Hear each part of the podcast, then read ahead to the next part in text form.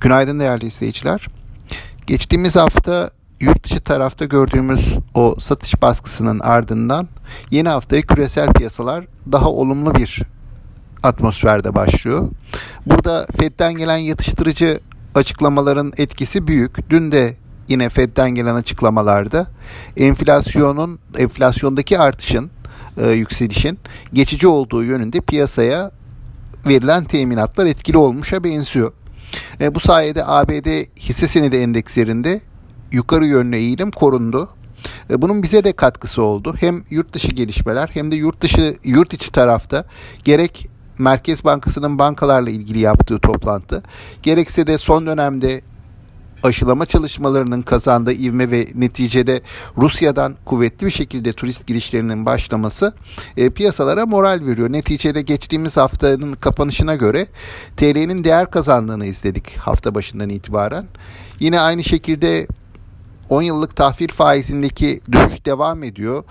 2 haftada 2 haftalık süreçte 10 yıllık tahvil faizindeki düşüş 100 bas puanı buldu. Dolayısıyla şimdi 17.8 seviyesinde 10 yıllık tahvil faizleri. E, bunların e, piyasalara olumlu katkısı olduğunu düşünüyorum.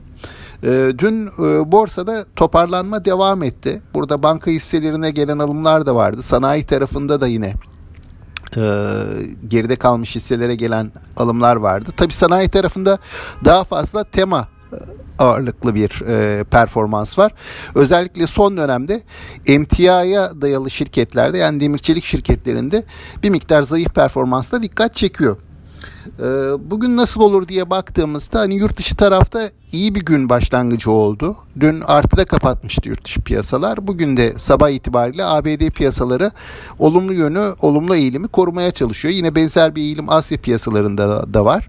Sanırım e, Türkiye tarafında da hani bizim piyasalarımızda da e, bu yukarı yönlü eğilim korunmaya çalışılacaktır. Dolayısıyla ben yukarı yönlü bir açılış bekliyorum. Ancak bu arada tabii ki e, küresel piyasalar çok yakından takip edilmeli. Çünkü temel dinamikler yani piyasaya yön veren temel dinamikler bu arada büyük ölçüde e, şu gündemde yurt dışı tarafından belirleniyor. E, özetle Amerika tarafını çok iyi e, takip etmek gerekecek.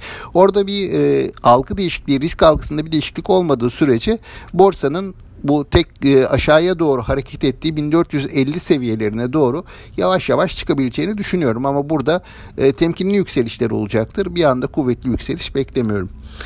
Bugün aktaracaklarım bunlar. Sağlıklı, bol ve bereketli kazançlı günler diliyorum. Yeniden görüşmek üzere.